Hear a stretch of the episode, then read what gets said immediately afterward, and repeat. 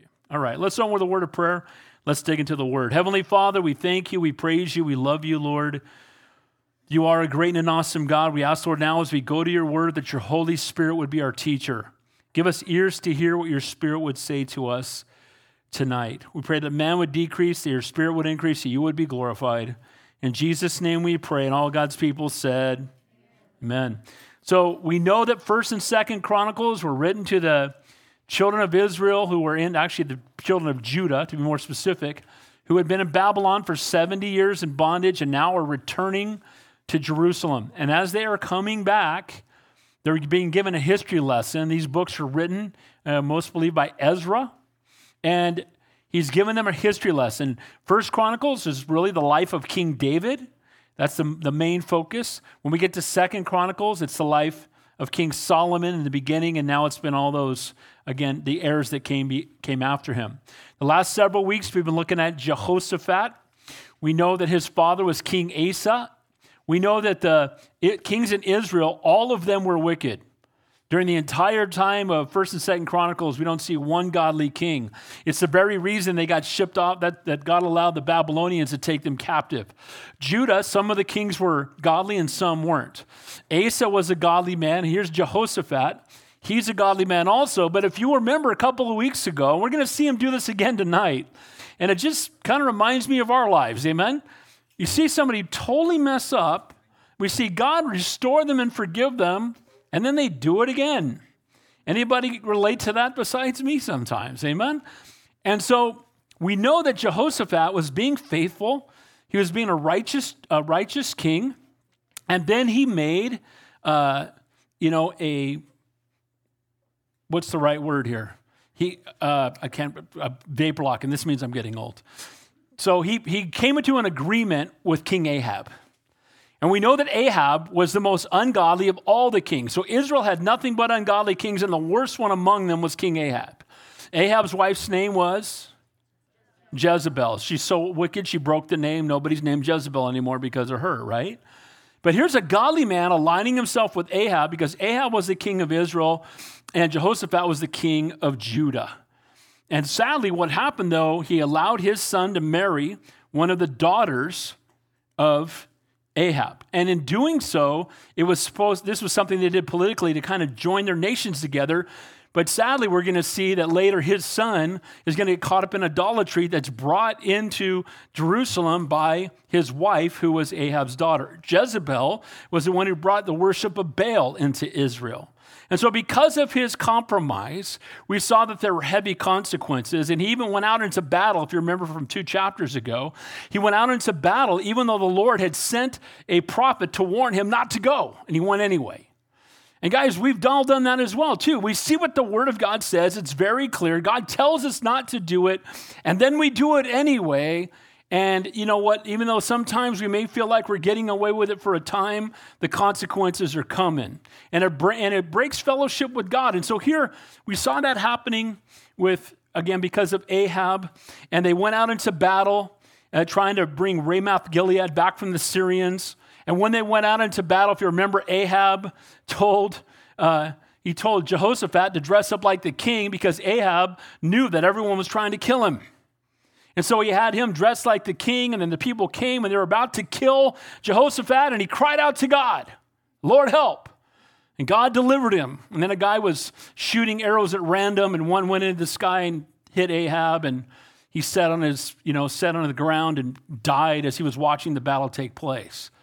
So last week we saw that Jehoshaphat again was what because of God delivering him in the midst of this battle, when he cried out to the Lord, he comes home. And when he gets home, he breathes a sigh of relief. And what does he do? He brings reformation back to Judah, gets rid of the false idols again. We're going to see he didn't tear down all the high places. But he tries to get their eyes back on the Lord to return back to serving the true and living God. He brought reforms, but we also saw again that he made some bad choices toward the end. So now we come to tonight's chapter, in chapter 20, and he had it says at the end of last chapter, behave courageously and the Lord will be good with you. The Lord will be with you good. So here's what happens God raises up righteous judges. They start to follow the Lord again. Uh, they've just had victories over their enemies. Everything seems to be back in place. And guess what's going to happen? The enemy's going to attack.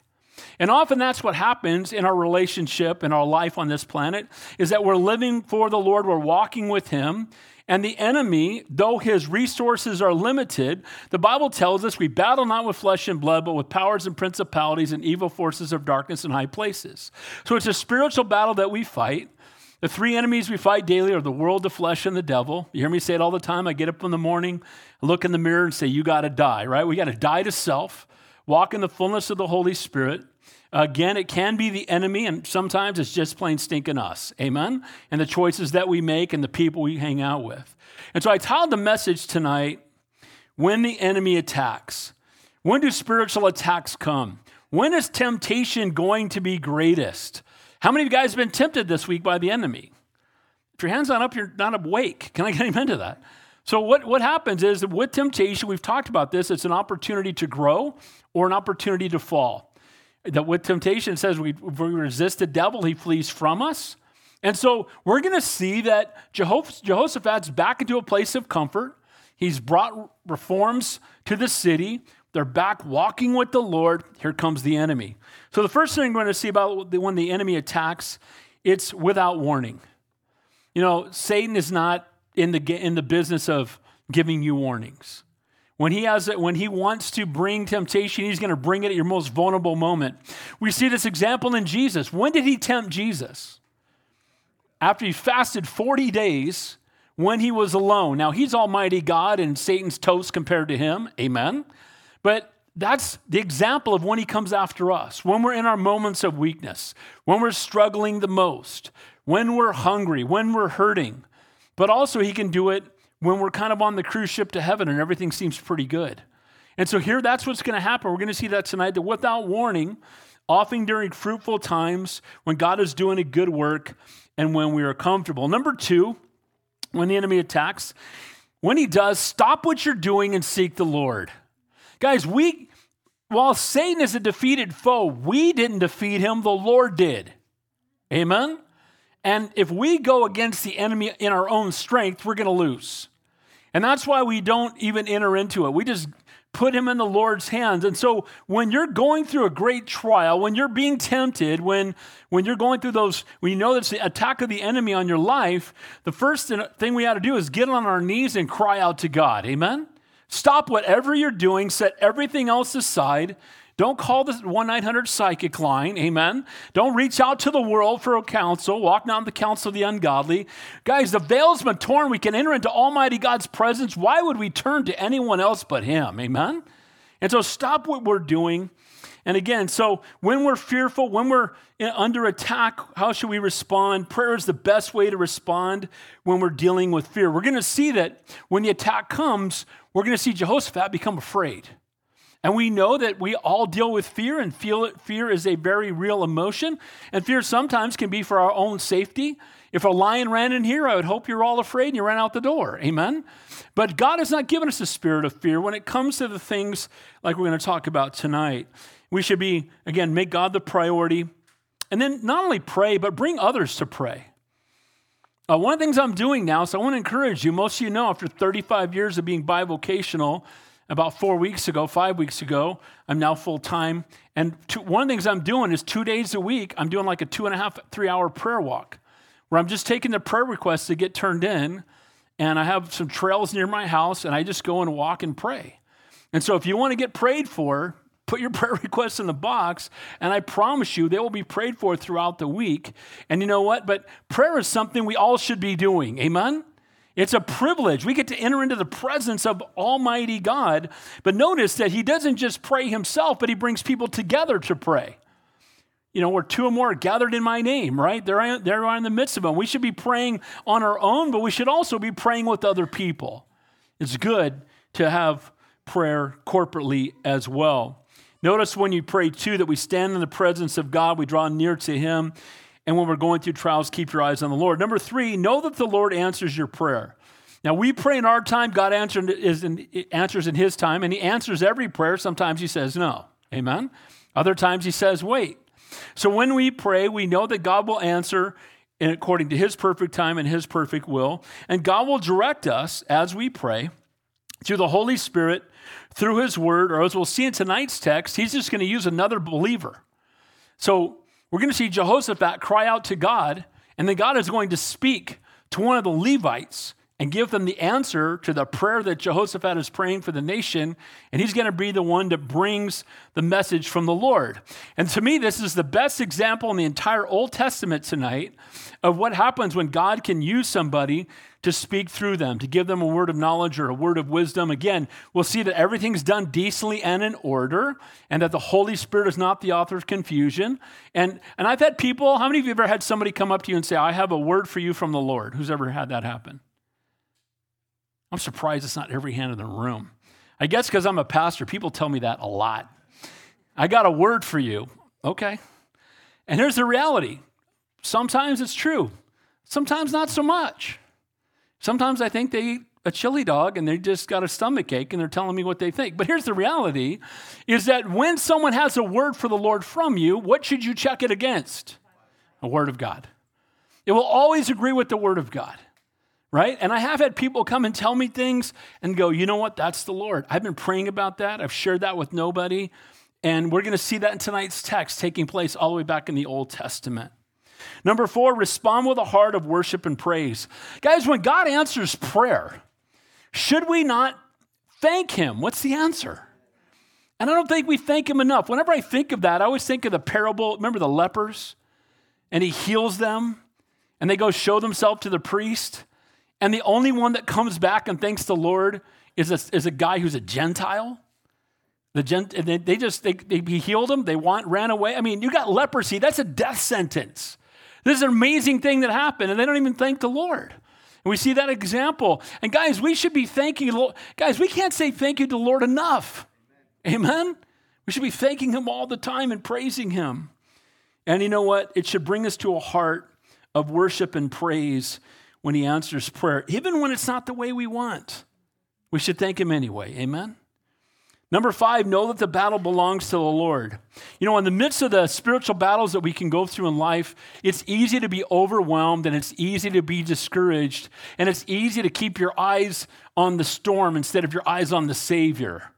We always talk about this as an example of them crossing over the Sea of Galilee. And again, he tells them we're going over to the other side, and they get halfway there, and the waves are high, and fishermen are panicking, so you know the waves are huge.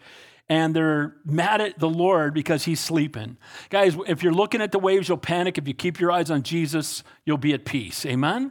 God's on the throne. Number six, Thank the Lord for his blessing and victory. To him alone be the praise and honor and glory. Whenever God chooses to use us, or God does something in us or through us, we must never, ever, ever, ever take any of the credit. Amen? Because, guys, God doesn't use us because we're good, He uses us because He's good. And He doesn't need us, we need Him. Amen? And we're just tools in the hands of the master. The Bible says he uses the foolish things in the world to confound the wise. And you've heard me say it before there's only room for one celebrity in Christianity, and his name is Jesus Christ. Amen? And then finally, learn from your mistakes, don't repeat them. At the end of the text, we're going to see Jehoshaphat, after God does an amazing work in the first 30 verses of this chapter, at the very end of it, he's going to align himself with Ahab's son. Dude, really, bro? Right? Now, the Bible does not hide the frailties of its heroes. Amen? And that's good because it gives me hope that God can use me too. Amen? But it's amazing when, you know, when we read it and we see what happened, aligning himself with Ahab, what a complete disaster it was. It would have cost him his life if God didn't rescue him. And now he's going to do the same thing again right after God does a mighty and an awesome work. And it's like holding on to Agag, right? Remember the Amalekites, the king of the flesh? It's that one thing that we can continue to struggle with if we don't surrender fully to the Lord. So let's begin there in Second Chronicles, looking at when the enemy attacks. One of the verses that came to mind as I've been studying this chapter all week is that talking about how righteousness will build up a nation, right? But sin is, and I'm paraphrasing here, it's trouble to all people. And, you know, in our own nation, we're getting further and further away from the Lord. Amen? And we're seeing that as a nation, that, that God will not force himself upon us as a nation. He will not force himself upon us as individuals. And when you honor the Lord, God blesses a nation. And when the nation dishonors God, we see the heavy consequences that will come. And there have been many great nations that have fallen because of their immorality and their walking away from the true and living God. And in tonight's text, we're going to see that temptation taking place. And there's kind of a correlation with what we're going through in the world today. So let's begin there in verse 1. When the enemy attacks, first of all, he does it without warning. It happened after this, okay, so after they had again reestablished everything in the nation again, there was no more partiality. Again, they had were back in the acting in the fear of the Lord and honoring him, and things were again being restored in the nation.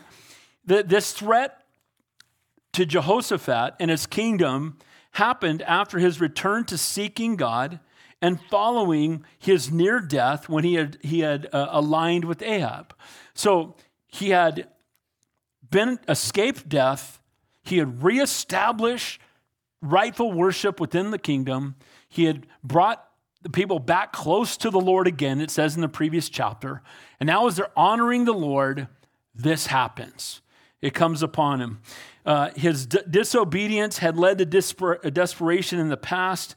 And again, he tells him in chapter 19, remember, this is what he said to him. And I want to repeat this because it's going to come into play at the end of this chapter. He says this to uh, Jehoshaphat Should you help the wicked and love those that hate the Lord? That's a good word for all of us. Amen? Should you love the wicked and help those that hate the Lord? Now, we can minister to people, but should we have fellowship with them? Should we participate in things with them? And so, Jehoshaphat, again, he brought reformation to Judah. He brought back the Lord. He exhorted the judges not to judge for man, but to judge for the Lord. Boy, we could use that with our judges right now. Amen? Instead, it's become a political thing. And if you have the right judges in the right place that are honoring the law, the nation is blessed. When it becomes political and you have 10 million people vote for something and one judge turn it over, again, it's something that brings damage to the nation. He also told them, Let the fear of the Lord be with you. So do not judge for man, but judge for the Lord. And no sooner when Judah had led them back to the Lord, then here comes the enemy. So it happened after this that the people of Moab, with the people of Ammon and the others there besides the Ammonites, came to battle against Jehoshaphat. Now, the Moabites and the Ammonites, uh, bonus question, are descendants of who? Lot. Remember, and what's amazing, you know who Lot is, right? Who's Lot? Where, where, did he? Where did he? He got to choose where he wanted to live, and where did he choose? Sodom and Gomorrah. Why? Because it looked good from the outside.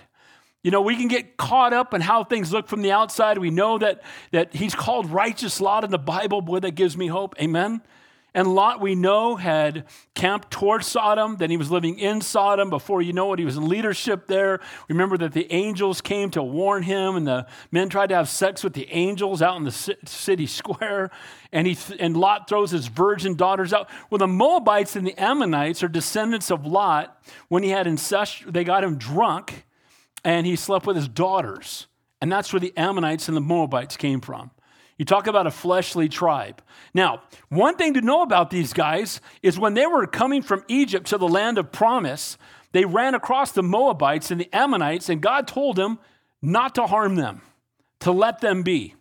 And now they're in the land of promise, and they've been there. And now these guys are going to come, these very people that they did not attack when they could have, when God told them withhold going against them, because Lot and Abraham were related, right? And he said, Don't attack them. Well, now they're going to attack him. And so here he is, not only the surprise of being attacked, but who he's being attacked by, because they are distant relatives, as we know. And so also the Ammonites, and these are people who uh, lived just about 12 miles southeast of Petra in the capital of the Edomites. And again, this is down near the Dead Sea. If you're going to Israel with us, we'll be going there. Now, watch. So they come and attack him. And it says in verse 2 Then some came and told Jehoshaphat, saying, A great multitude is coming against you from beyond the sea, from Syria. And they are in Hazazon Tamar, which is En Gedi. So, a great multitude. This is a major concern. This is life threatening. This is not a minor inconvenience. You know, sometimes as believers, we have trials we go through, but they're not life and death. They're times of difficulty. Uh, maybe your job's on the line. Some of them are, you know, can be have a major impact on your life. But then there's those where there's no hope anywhere else but from the Lord. Amen. You find out that someone in your family has cancer. There's something that takes place that is going to is, that is life threatening. And so certainly Jehoshaphat, when he hears that they're coming, and on and all these uh, kingdoms have come together to attack Israel, this is a major major event. And again, there's reformation in the land. He brought back the Lord of their fathers, and now the enemy is going to attack full force, and it's overwhelming if you enter the battle alone. By the way, En Gedi is near the Dead Sea, and we know that they're so they're about 20 miles from where he is. He's finding out that they're coming, and they're not very far away. They're not hundreds of miles away. They're about 22 miles away. By the way, En Gedi one of my favorite places when we go to Israel, it's really this oasis out in the middle of the desert, and it's the cave where, uh, where David hid when Saul came in to use the restroom. You guys remember that? And he cuts it. So that's where En Gedi is, and it's down south near the, the, the Dead Sea. And so they're coming in force. They got multiple cities and armies. They're all coming after Jehoshaphat. And now, in the midst of all of this, again, by the time he hears about it, they're at the door. So it's life threatening, it's with very little warning. How will Jehoshaphat respond? How do you respond when you get that news that just happens in a moment? What are you going to do? Comes out of nowhere. What are you going to do? How are you going to respond? Again, try not to talk about this a lot, but I'll never forget September 17, 2021, opening up my son's bedroom door and seeing him all blue on the edge of his bed and pulling him down and doing CPR and crying out to the Lord, and then sitting outside. And when the EMTs are working on him, then they come out and say, He's gone. And in five minutes, my life has changed forever. And so now, how do we respond? What do we do? Do we blame God? Do we get mad at God? Or do we turn to the Lord? Do we ask Him why? Or just we say, How and what? How do you want to use this, Lord? And what do you want to do with this? How are you going to use this for your glory? Do we thank Him that we know the truth of the Word of God, to be absent from the bodies, to be present with the Lord, because I knew that my son knew the Lord? But these, these, are, the, these are the moments in life, these heavy duty things that take place. You know, thankfully, there's not a ton of them, but when they happen, how are you going to respond? What are you going to do? Jehoshaphat is in a situation where he's going to have to figure out how to respond. So, point number one there when the enemy attacks, often without warning, often during fruitful times when God is doing a good work, when we're comfortable, the enemy may show up. Number two, stop what you are doing and seek the Lord. So, this event's coming. These armies are, are coming down. Here they come. And he knows that they're, they're going to outnumber his army, even though his army is great.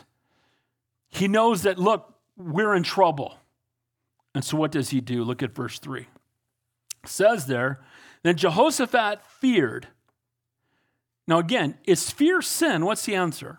It's not fear to sin, it's but it's uh, sin, it's not a sin to fear, but if we camp out there, we've lost sight of who's in control. Amen? Because God's not given us a spirit of fear, but a power and love and a sound mind. But notice when he feared, he didn't go dig a hole and crawl into it. He didn't uh, get his people and run away. What did he do? Look what it says. He Joseph feared and set himself to seek the Lord. So he stopped everything, knowing that they were coming. He didn't get all his generals together and say, let's figure out a good way to defend ourselves, though that's not a bad idea eventually. But he didn't make the last thing he did was turn to the Lord. He made the first thing that he did was turn to the Lord. When Mark went to heaven, I was out on the, I was out on the, uh, we have this little area, and the, the police officer, I just fell out, as you can imagine. And I was just crying out to God. And then I knew I had to come here and find my wife and tell her, and then call my other three children on the phone, and then come to church two days later and let you guys minister to us and minister to you. But you know what? The first place, I, I didn't know where else, there was nowhere else to go but to the Lord. But the good news is we can go to the Lord. Amen? When these kind of tragedies happen to the world, they have nowhere to go.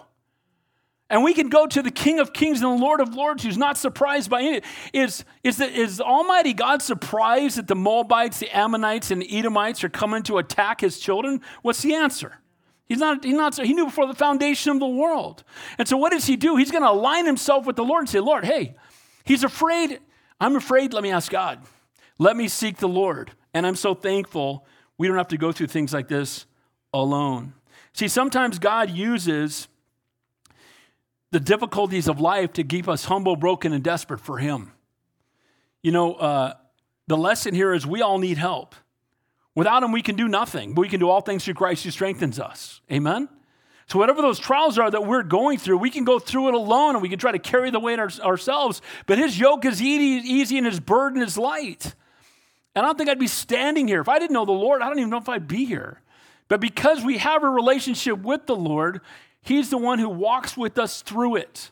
We grieve but not as those without hope. And in this case, yeah, these armies are coming, but I'm going to cry out to God because if God is for us, who can be against us? Pastor Chuck used to always talk about his first 17 years of ministry, every church he pastored fell apart. And he had been pastoring, he had one after 17 years that he took the church and he served and poured his life into the church. It was had 50 people. He poured his life into this church for two years, sacrificially did everything he could to minister to them, and two years later went from 50 to 17.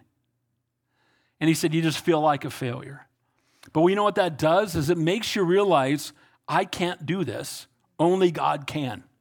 And you know what makes us usable? When we recognize it's not about me, it's about him. Amen? And if you guys saw the Jesus Revolution when we had showed it to the whole church, we saw how God did a great and awesome work through a man who had gone through difficulty and recognized he couldn't do it on his own. And so when it did happen, he knew it was the Lord and God gets all the glory. Amen? So here's Jehoshaphat. He's crying out to the Lord. He seeks the Lord. But notice what else it says here, and I love this. And he proclaimed a fast throughout all of Judah. We see in the Bible that praying and fasting together is something that God, you know, calls us to. And I don't know if you've ever done that before, but you know what fasting is? It's really putting our flesh to death.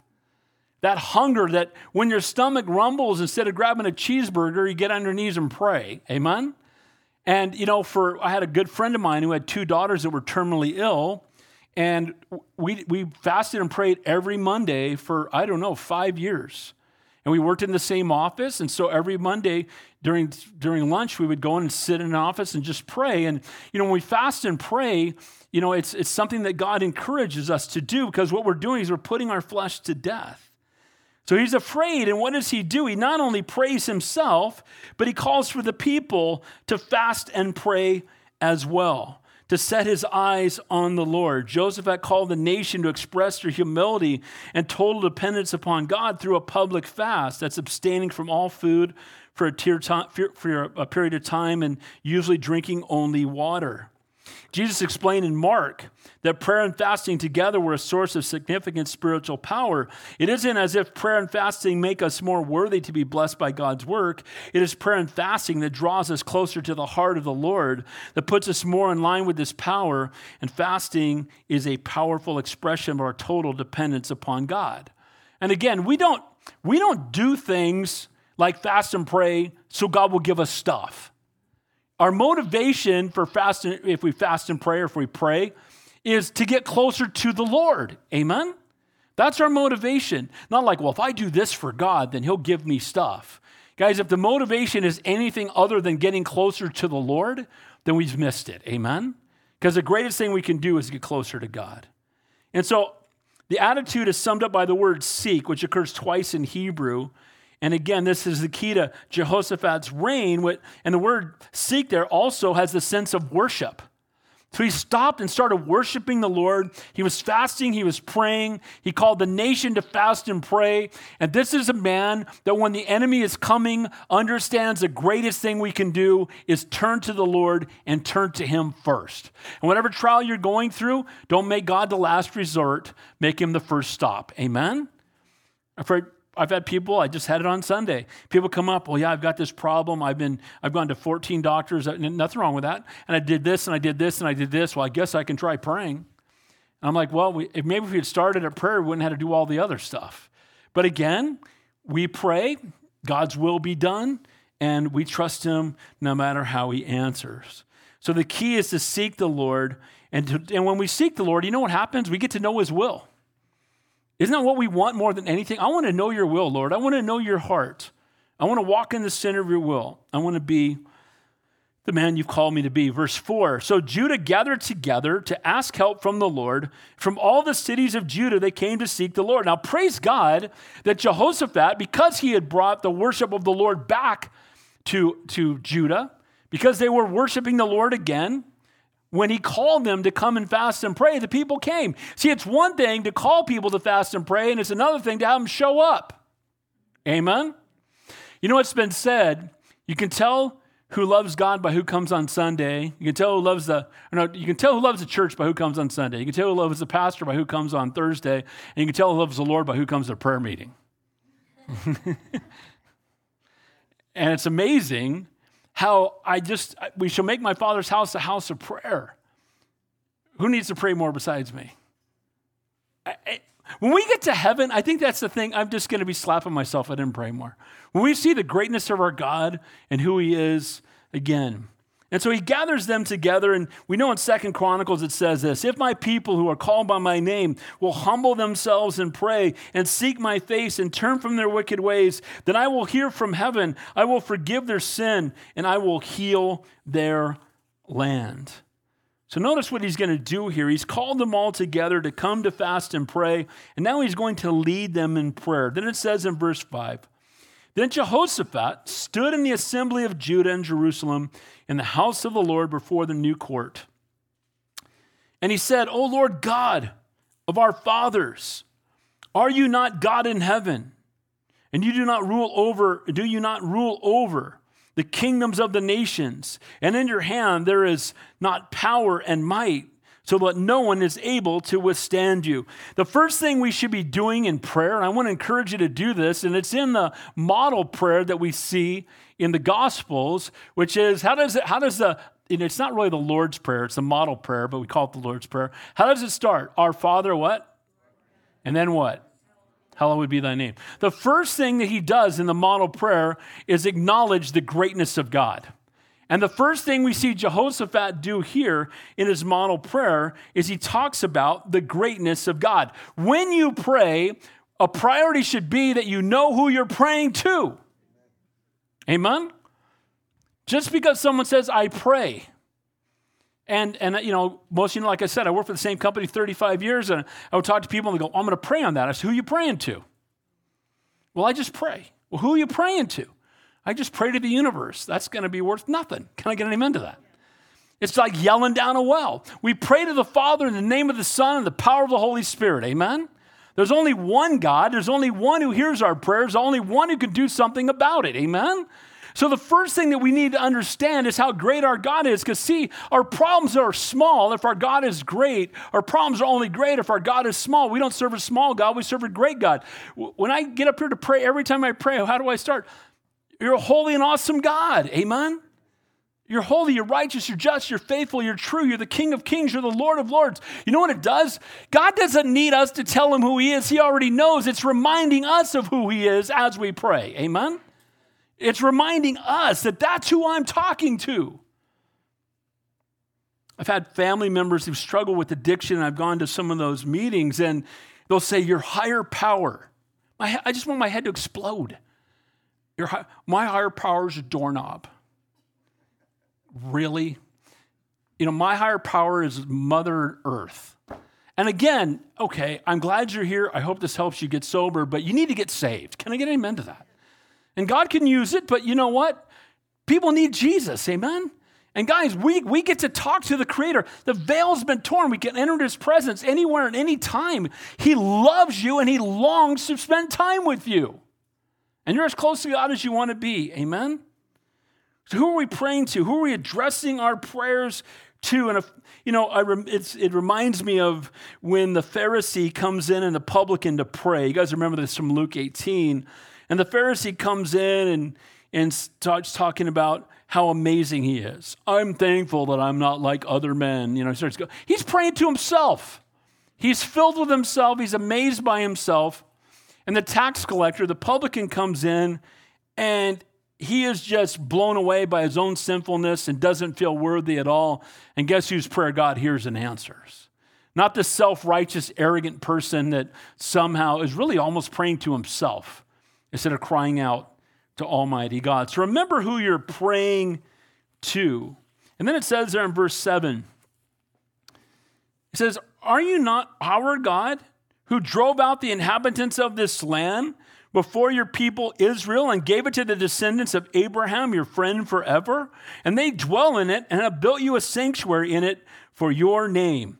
Not only do we need to focus on who we're praying to, but we need to remember the promises of God. Amen? And so what he's doing is he's praying, praying according to God's promises. Where do we find God's promises? In God's word. Amen? So when we pray, we need to know who we're praying to, and we need to know the promises that he has made to us. And he's saying, look, aren't you're the God of our nation? Does God already know that? Of course he does. You're the God of our nation. You're the one that brought us here. You're the one who, you know, you're, you're our God. You're our king. You're the one who you're the one who gave us this land. And he's talking about the promises. Guys, like when I pray for my kids and grandkids, you know, the word tells us that raise up a child in the way that he should go. When he's old he will not depart from it. There's many other verses like that. And i will say lord as you have promised in your word if i raise up my children the way that they should go when they're old they will not depart from it. I'm asking in jesus name that lord you would answer that prayer that that would be true of my own children. I'm coming humbly before you. Help me to raise them up in the way that they should go. Please lord according to your promises in your word may they never turn away from you so you're praying according to what the Word of God already says, and you know who you're praying to, and that's powerful prayer. Because we pray according to the Word, not according to our wants. God's promises in the Word of God, He promises that we have eternal life. How many of you guys excited about that? Should be a little more excited than that. Amen. Heaven's better. Amen. Absent from the body, present with the Lord. Christians don't die, we move to a much better neighborhood. We close our eyes on earth, we open them up in glory. Guys, it just doesn't get any better. And you know, we can pray according to the promise that we have eternal life. Thank you, Lord. Thank you, Lord. Praise you, Lord. I've probably done, I don't know, 300 funerals in my life, maybe more. And you know what? I love when the people know the Lord because why, while we grieve, we also have hope. Amen? And we know it's not goodbye, it's we'll see you soon. And we're envious because they're in heaven and we're not, and they're doing better than we are. But there's a blessing and a joy in knowing the promises of God of eternal life. He also promises in Isaiah that no weapon that is formed against me shall prosper. Every tongue that shall rise up against thee in judgment shall thou shalt condemn. This is the heritage of the servants of the Lord, and the righteousness is of me, says the Lord. If we're his servants, he will take care of the enemy. That's what that verse means. Lord, as your word tells us, because we are your servants, you will take care of the enemy. And Lord, the enemy's coming. Lord, I ask in Jesus' name that you would, I know that you will be faithful to the promise you've already made to us. And I'm praying and asking you to do that. Amen? See, we're not praying according to our wants. I prayed, you know, all the time. God doesn't answer my prayer. What are you praying for? Well, you know, I want a new Corvette. They're on back order and I don't have the down payment, but I asked God to give me one. Help. Can I get amen to that? We're praying for things that are perishing. You know what God wants for us? What's best for us? Amen? And there might be there might be that promotion at work, and I'm not saying wrong to pray for that, but guys, maybe that promotion is going to take up so much of my time that I'm not going to spend as much time in the Word, and I'm not going to spend as much time with my wife, and I'm not going to spend as much time with my kids. And God knows if I get it, my walk will suffer, my marriage will suffer, my relationship with my kids will suffer, and my kids will suffer. And because He knows what best, He says no. and we praise him. Amen? So we, we know who we're praying to, that's key. And then we need to know the promises that he has made. It also says in Romans 8 28 that we know all things work together for good for them that love God, to them that are called according to his purpose. You know, the people love to read the first part of that verse. They always love to read the part where it's all things work together for good for those that love God. They're called according to whose purpose? So, what God is doing is for his purpose, not your comfort. Amen? Well, I prayed about it and God wants what's good for me. Promotion's good. I should get it. Maybe so. But again, it's according to His purpose, not ours. We may not always understand what is happening to us or when things will work out, but God says He'll make it for good. And it's an eternal good He's talking about. Then He says there in verse 8, and they dwell in it and have built your sanctuary in it for your name. And again, He's saying, You are God. We are your people. We worship you. We dwell with you. This is the relationship that we have. I, I, Lord, we're your people. You called us. You delivered us out of bondage in Egypt. And again, as we're repeating this, again, it's not educating God. He already knows. But again, I believe it's things that we need to remember. He delivered us out of bondage. Amen? Do you love that?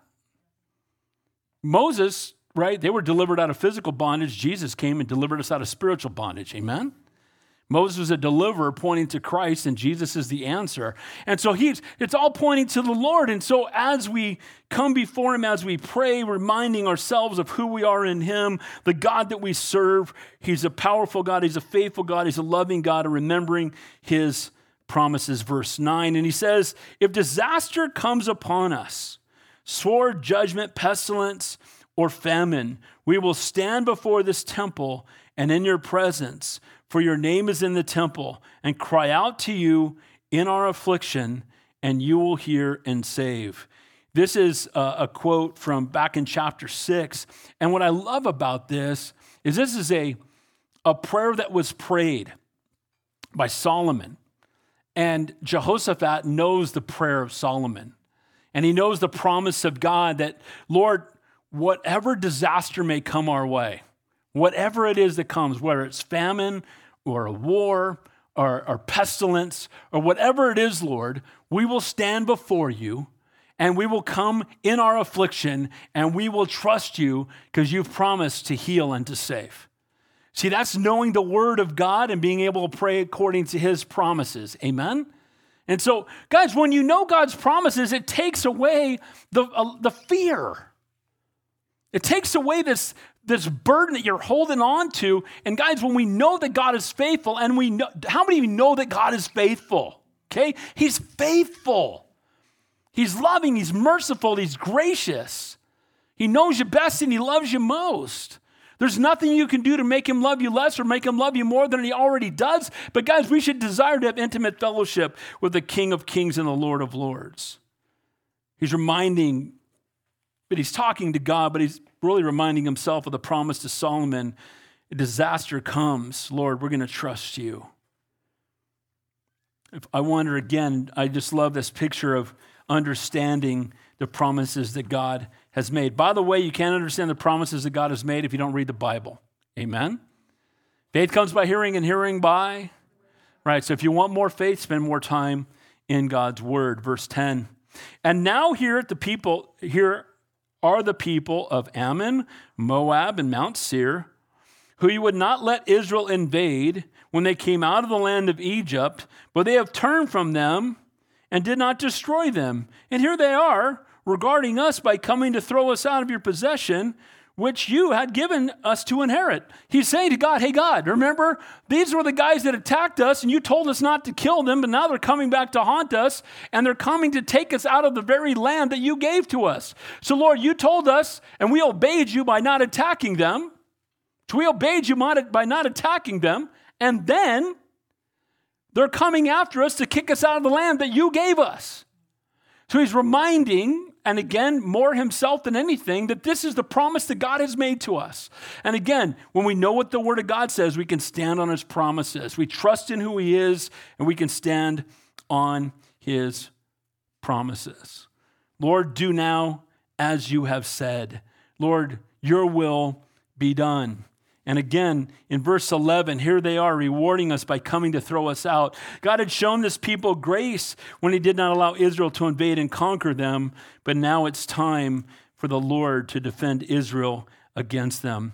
Guys, while things don't always go as planned, it's good to know that God is in control and is faithful in his promises.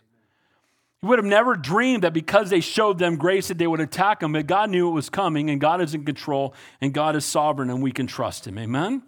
Verse 12. O our God, will you not judge them? If we have no power against this great multitude that is coming against us, or do we know what to do, but our eyes are upon you? This is a great verse. Amen? This is one of the greatest, I mean, this is to me is one of the best verses in all of the Bible of somebody just understanding that they need to be totally dependent upon God. They're like, look, this army's greater than us, even though they had a million man army of their own. And, and we're, we're going to be overwhelmed by the enemy. But you know what, Lord? We do know that what to do is just to keep our eyes on you. Lord, we know that we're all outnumbered. We're going to keep our eyes on you. Lord, we're going to trust you. We're going to put our faith in you. We're not going to be overwhelmed by the size of the enemy. We're going to be comforted by the greatness of our God. We have no might against this great company. Even the strong need help. Jehoshaphat was a man of God, man that had been used mightily by God. They had a great army. But see, there's none of us that are beyond needing the help of God. Amen? And when you think you don't need God's help, you're helpless. When you think you've got to that place, that's Satan like, that's prideful. Amen? And guys, we need to stay humble, broken, and desperate. And what a picture we see here. Jehoshaphat doesn't pound his chest that he's a great king. He doesn't, you know, he doesn't go out and round up the army and go out and fight the battle without the Lord on his side. He did that once before and almost died. He learned the lesson. So now what is he doing? He's resting in the Lord and he's trusting in him. And then he says in verse, it says in verse 13, now all Judah with their little ones, their wives, and their children stood before the Lord. Boy, I love this. So he called them all to fast and pray, and the people came. And now they're in a situation, and here's the king. How many politicians, how many kings, people in authority do you actually get up and say, We're in trouble and I can't do it. We need the Lord's help? Wouldn't that be refreshing? Amen? That's exactly what Jehoshaphat just did. That's not very, you know, that's not good for reelection. Now he's king for life, but you know what I mean? It's like we always want to pretend like we've got it all under control when everybody else around you knows it's a disaster, but he gets up and he's transparent. We can't do this without the Lord. And notice what happens. All the families come together and all the children come together and they're all there united standing before the lord knowing that without his help they're in trouble. But if god is for us who can be against us? And greater is he that is in us than he that is in the world. Amen? And so when the enemy attacks often he attacks without warning and sometimes, often, when he does attack, what we should do is stop what you were doing and seek the Lord. And that's been a great example. Again, all of Judah has gathered together. They're all crying out to the Lord in unison If my people who are called by my name will humble themselves and pray. That's what's happening here. They're being faithful to what the Word of God had taught them. Point number three know that the Lord answers prayer. So as they're praying, they know that God's going to answer prayer. Now, He may not answer the way that they want, but they know what, that His promises are in regards to that being their land, that is their nation, and they're trusting that the Lord will deliver them through it. Look what it says in verse 14. Then the Spirit of the Lord came upon Jahaziel, the son of Zechariah, the son of Benaiah, the son of Jeiel, the son of Mattaniah, a Levite of the sons of Asaph, in the midst of the assembly. So as they're praying and crying out to the Lord, the Holy Spirit comes upon, and, and it being from Asaph, we know there he's a worship leader in some way. So he's a guy that's a worship leader amongst thousands of worship leaders, and he's there in the group, and they're all praying together as a nation, and the Holy Spirit falls upon him. Now remember, in the Old Testament, you know, the Holy Spirit would come upon people usually for a certain amount of time for a certain task. What did David say? Take not thy Holy Spirit from me, right? And we are the most blessed of all people. Now, you know, I just thought about this the other day. When we get to heaven, uh, and we're going to be there for all eternity, so at some point I'm going to get a, a Coke with one of the apostles, right? So, what was it like walking with Jesus? You know what they might ask us? What was it like having the Holy Spirit in you your entire life from the moment you got saved? Now, we know that the Holy Spirit came upon them in Acts chapter 2, right? But prior to that, they were walking with Jesus, no Holy Spirit. And you could tell by some of the things they did. Amen. But guys, we're the most blessed of all people. The Spirit of the living God lives. Because, yes, would it be amazing to walk with Jesus? Who wants to sign up for that program? Amen. We're going to Israel just to walk where he walked. We're excited about that. Amen.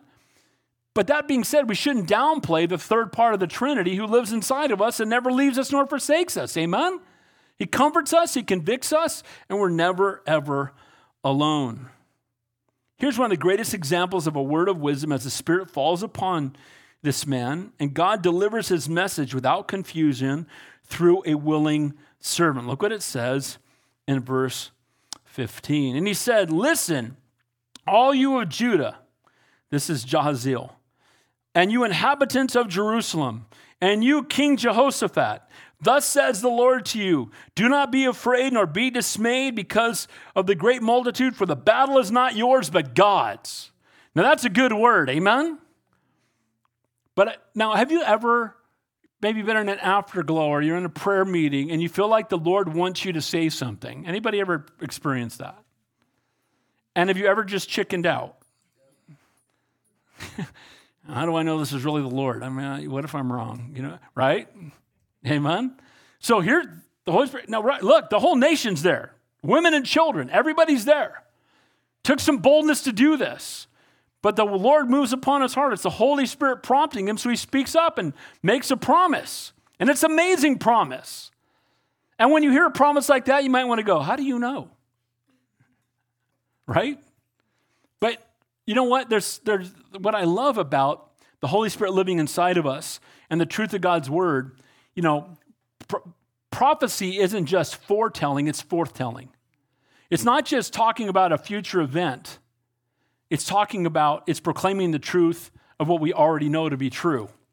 Amen? Every time you open the Bible and you teach it or you share a verse with somebody and you're speaking into their life, that's prophetic, right? It's proclaiming the truth. Amen? And so here, the Holy Spirit comes upon him and he delivers this message. They're all fasting, they're all praying, they're all waiting upon the Lord. They're crying out to God, they're in humility. Jehoshaphat himself is not, you know, taking this this role like it's all going to be about me, saying the Lord has to show up.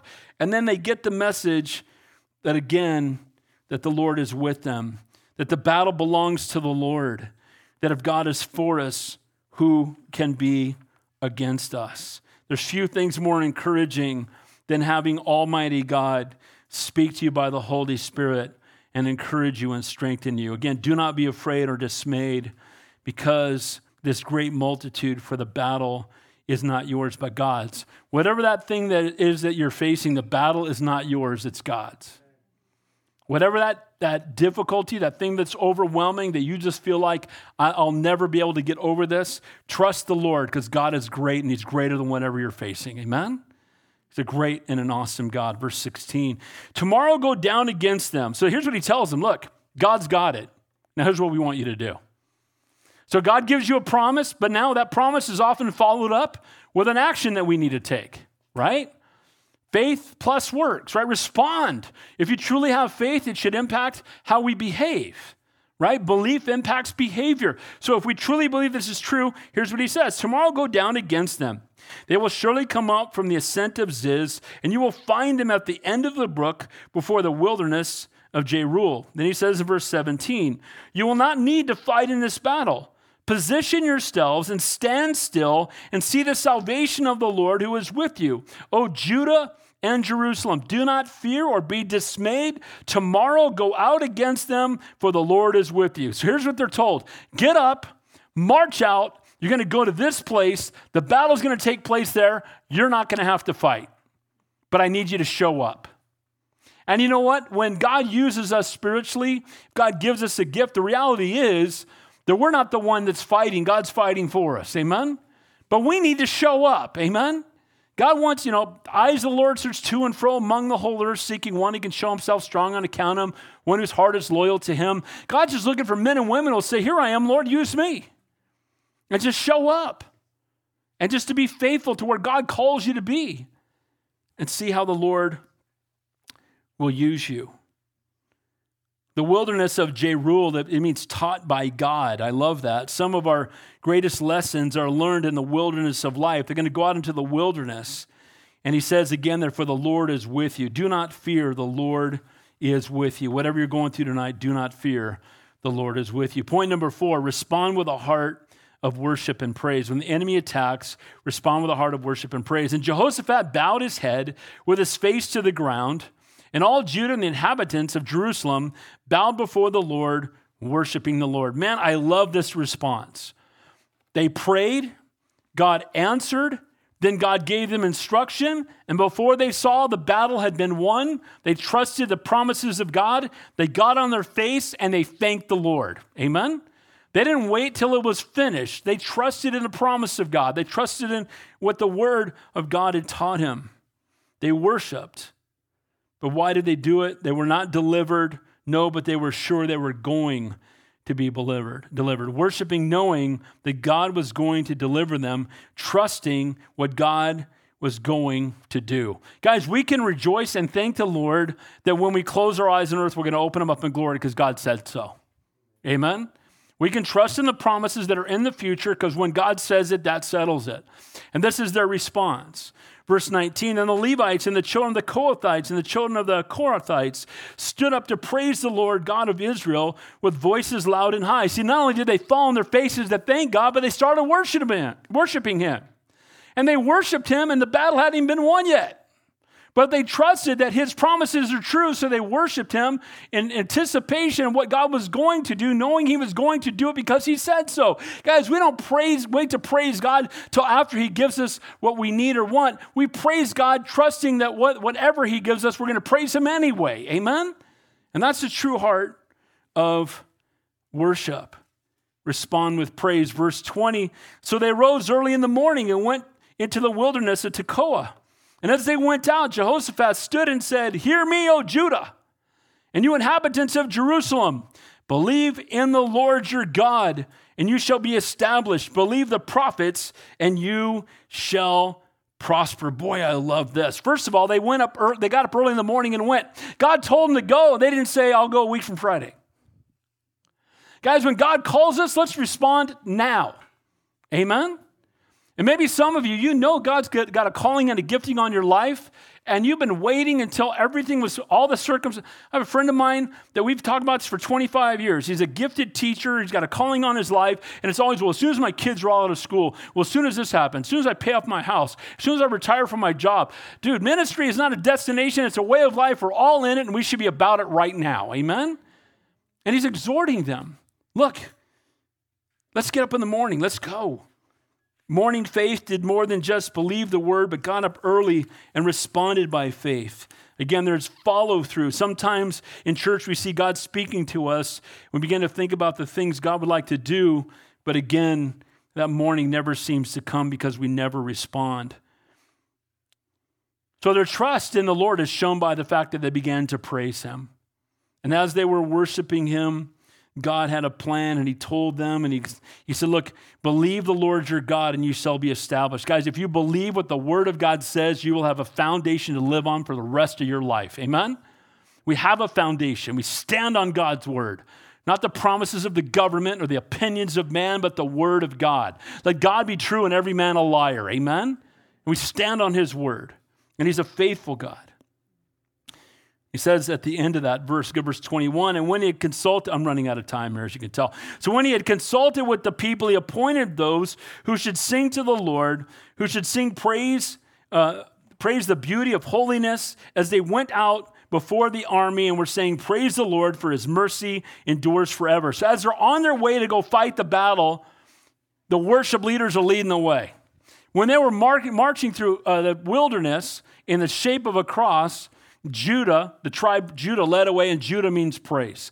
Guys, it's praise that leads us into God's presence. It should be praise that, you know, leads the way for our lives every day. We should be praising Him without ceasing. Amen?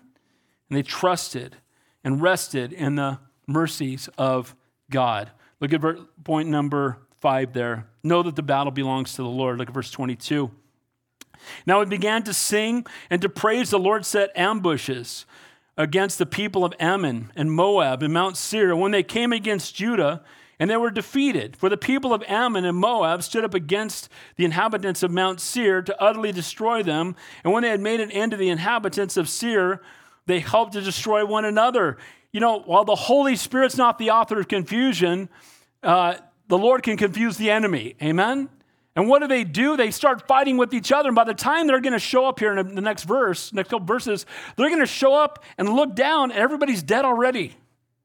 The battle was won by the Lord, and God was faithful, and He's greater than, than any enemy we may face. Keep your eyes on the Lord and leave the battle in His hands, not in your own. Look at verse number six, verses 24 to 30. Thank the Lord for his blessings and victory. Look what it says here. So when Judah came to a place of overlooking the wilderness, they looked toward the multitude, and there are their dead bodies fallen on the earth, and no one had escaped.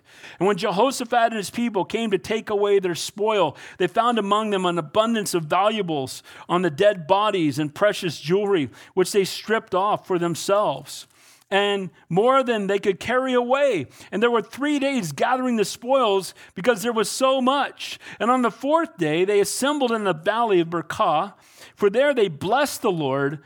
Therefore, the name of that place is called Valley of Berachah until this day. Berachah means a place of worship. And so they returned every man, Judah and Jerusalem, with Jehoshaphat in front of them to go back to Jerusalem with joy, for the Lord had made them rejoice over their enemies. Notice they're not asking for riches, they're not asking for worldly blessings. They're simply asking to, for God to show up and for God to do a mighty work. And they've surrendered their lives completely to the Lord, and then God just chooses to bless them in a physical way.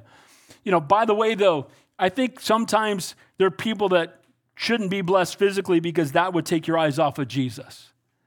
And so sometimes it's better it's better to be poor and desperate for God than to be wealthy and lose, lose sight of Him. At the same time, it's not sinful to have wealth as long as it, it doesn't possess you. Amen? As long as it doesn't take your eyes off of the Lord. And the Lord just chooses to bless them because He can. And He blesses them in a physical way because they were surrendered to Him spiritually.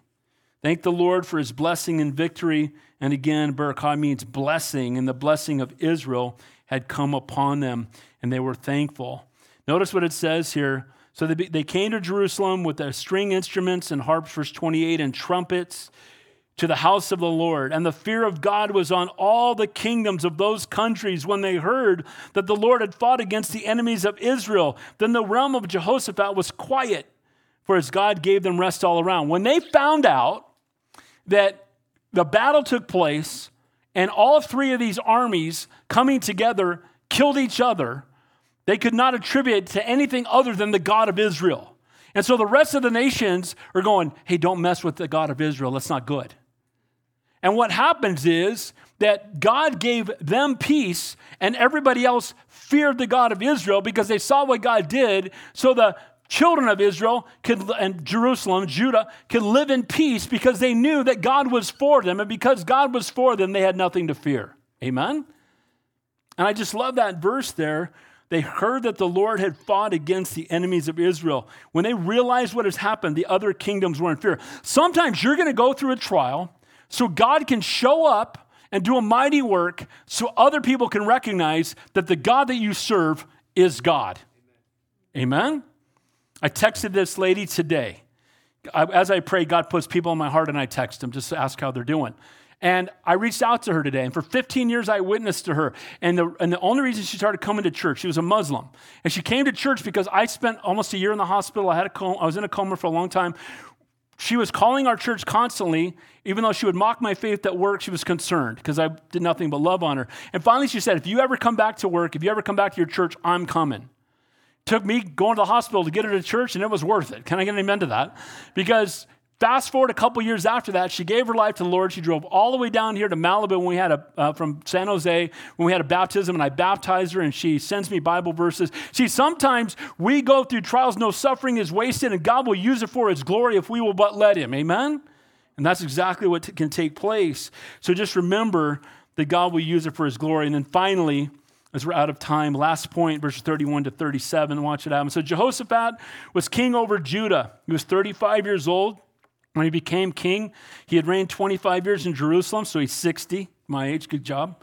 His mother's name was Azubah, the daughter of Shiley.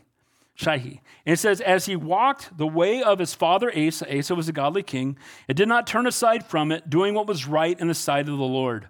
Nevertheless, the high places were not taken away, for as yet the people had not directed their hearts to the God of their fathers. A couple quick points as we finish. He was obeying God, but the people were still worshiping in the high places, which is where they had idols. And, and in some cases, they would say, Well, I'm going to go there, but I'm going to be worshiping God. I'm just going to do it there because it's closer to my house. It's convenient, right? And so we're seeing that while Jehoshaphat can follow God with his whole heart, he cannot force his people to follow God. And that's one of the biggest heartbreaks for all of us, no doubt, that we have people that we love that are not following the Lord, and we cannot force them to follow God.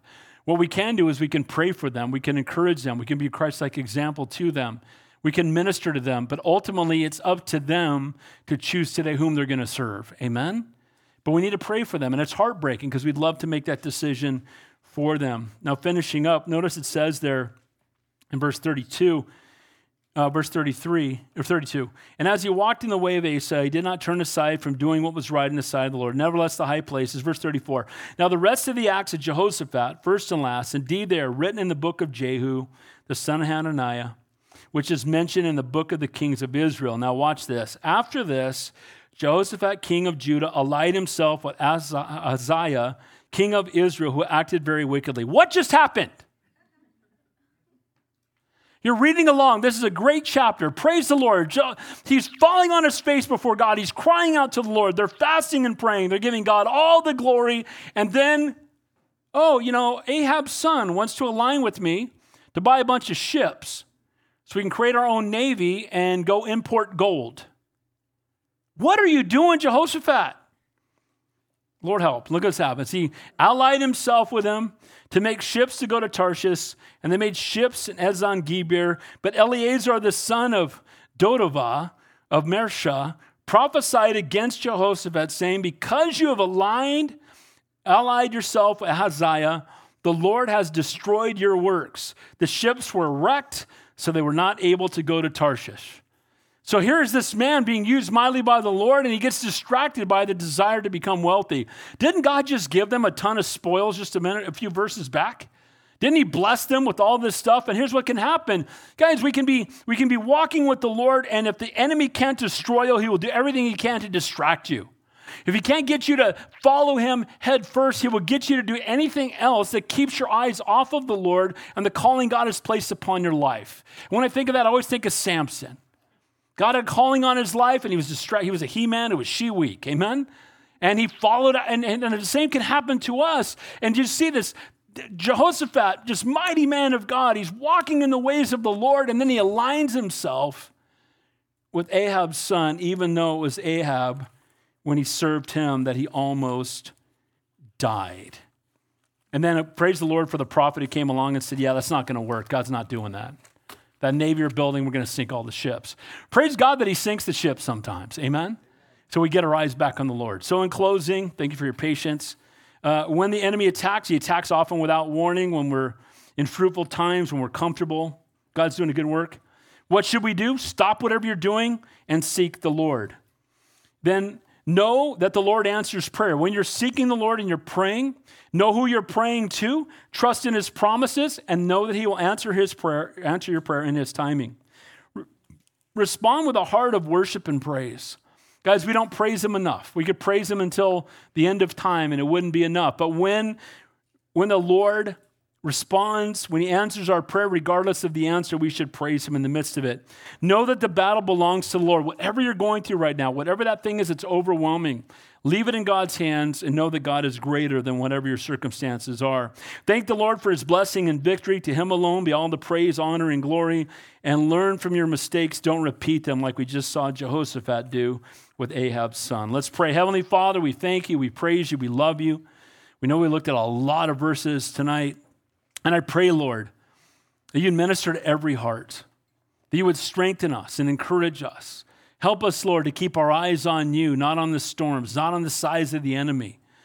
Lord, help us not to walk in our own strength, but surrender fully to you.